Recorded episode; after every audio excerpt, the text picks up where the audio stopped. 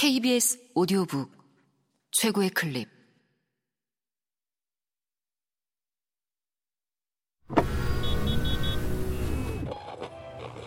KBS 오디오북. 셜록 홈즈 회고록.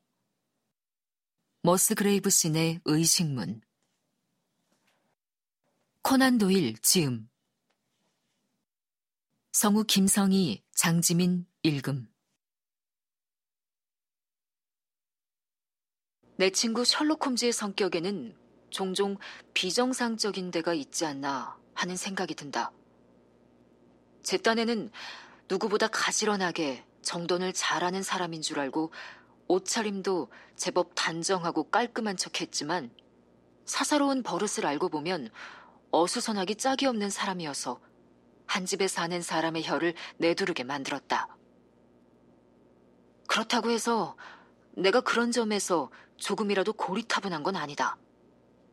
나는 아프가니스탄에서 험하게 뒹굴어 본 탓에 타고난 보헤미안 기질이 한껏 도져서 의사답지 않게 좀 털털해진 탓이다. 나한테도 지저분한 구석은 있다. 그러나 그가 늘 석탄통 속에 시가를 페르시아 슬리퍼 코 속에 파이프 담배를 넣어놓고 답장을 보내지 않은 편지를 벽난로 선반 중안에 잭나이프로 꽂아둔 것을 보면 나 정도만 돼도 고결한 축에 낀다는 생각이 절로 든다. 또한 권총 사격 연습은 두말할 나위 없이 언제나 야외에서 심심풀이로 해야 한다는 게 내 지론인데 홈즈는 기분이 언짢을 때면 방아쇠가 민감한 권총과 백발의 복서 탄약통을 갖고 안락 의자에 앉아 맞은편 벽에 총알, 곰보 자국을 내서 애국적인 VR자를 새기곤 했다. 그럴 때면 나는 집안 꼴도 공기도 개선되긴 영 글렀다는 생각이 들었다. 집안은 항상 화학약품과 범죄사건 기념물로 넘쳐나서 그것들이 엉뚱한 곳으로 굴러가 버터 접시나 그보다 더 뜨악한 곳에서 불쑥 나타나곤 했다. 그러나 무엇보다 큰 골칫거리는 그의 문서였다. 문서를 버리려고 하면 그는 즐겁을 했다. 그가 맡았던 사건과 관련된 문서는 더욱 그랬다. 크게 마음먹고 문서 색인을 만들면서 정리하는 일은 1년에 한 번 있을까 말까 했다. 두서없는 이런 회고록 어디선가 언급했듯이 그가 열정적으로 일에 몰두해서 괄목할 만한 성과를 거둔 다음에는 그 반작용으로 무기력증에 푹 빠져서 바이올린과 책을 벗삼아 빈둥거리며 식탁까지 오가는 것만 빼고는 소파에 누워 꼼짝도 하지 않으려고 했다. 그래서 다달이 그의 문서는 쌓여만 가서 이윽고 방구석마다 원고가 수북했는데 그것을 태워버릴 수도 없고 주인이 아니면 치울 수도 없었다.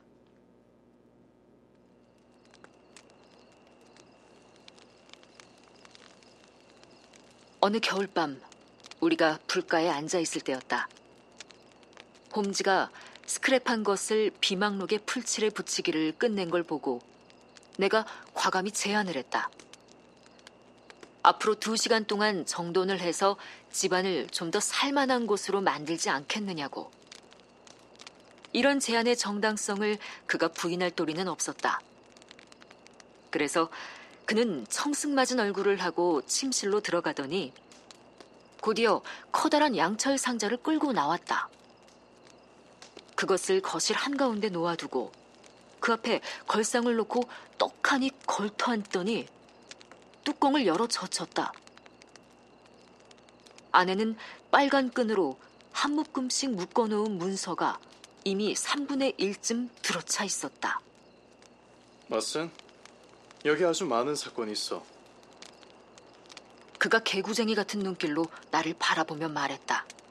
이 상자 안에 뭐가 들어있는지 안다면 여기에 다른 것을 집어넣기는 고사하고 되려 꺼내달라고 매달릴걸? 어, 그럼 그게 초기의 사건 기록들이야? 내가 물었다. 사실 그런 게 있었으면 하고 바랄 때가 많았어. 아무렴. 이건 모두 초기 기록들이지.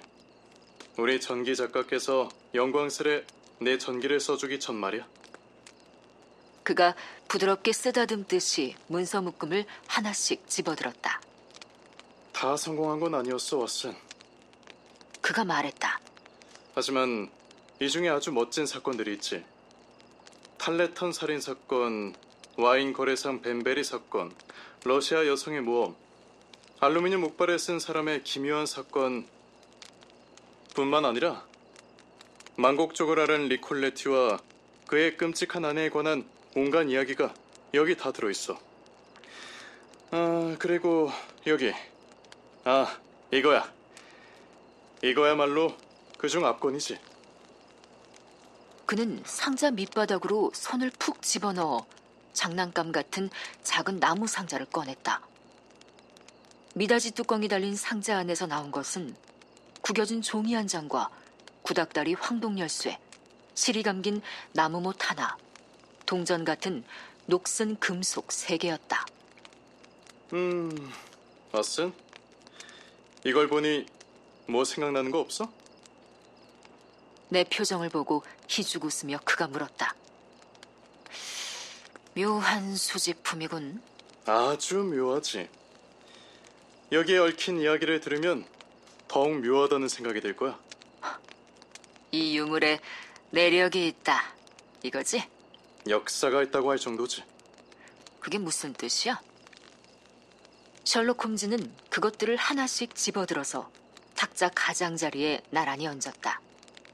그러고는 다시 의자에 앉아 흡족한 눈길로 그것들을 그윽이 바라보았다. 이것들은 모두 머스그레이브 씨의 의식문 사건을 추억하기 위해 남겨둔 것들이야. 그가 말했다. 그 사건은 그가 전에 언급한 적이 있지만 여태 자세한 얘기를 듣지는 못했다.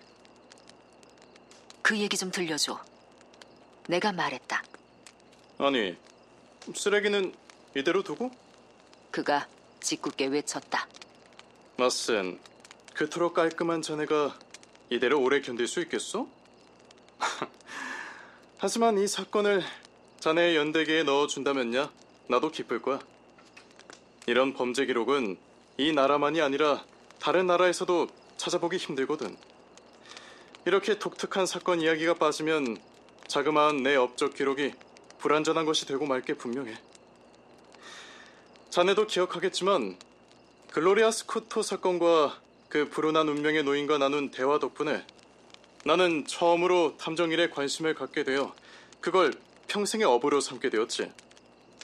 자네도 알다시피 나는 지금 널리 이름이 알려져 있고 일반인만이 아니라 경찰도 나를 의심스러운 사건에 대한 최종 심판자로 두루 인정하고 있어.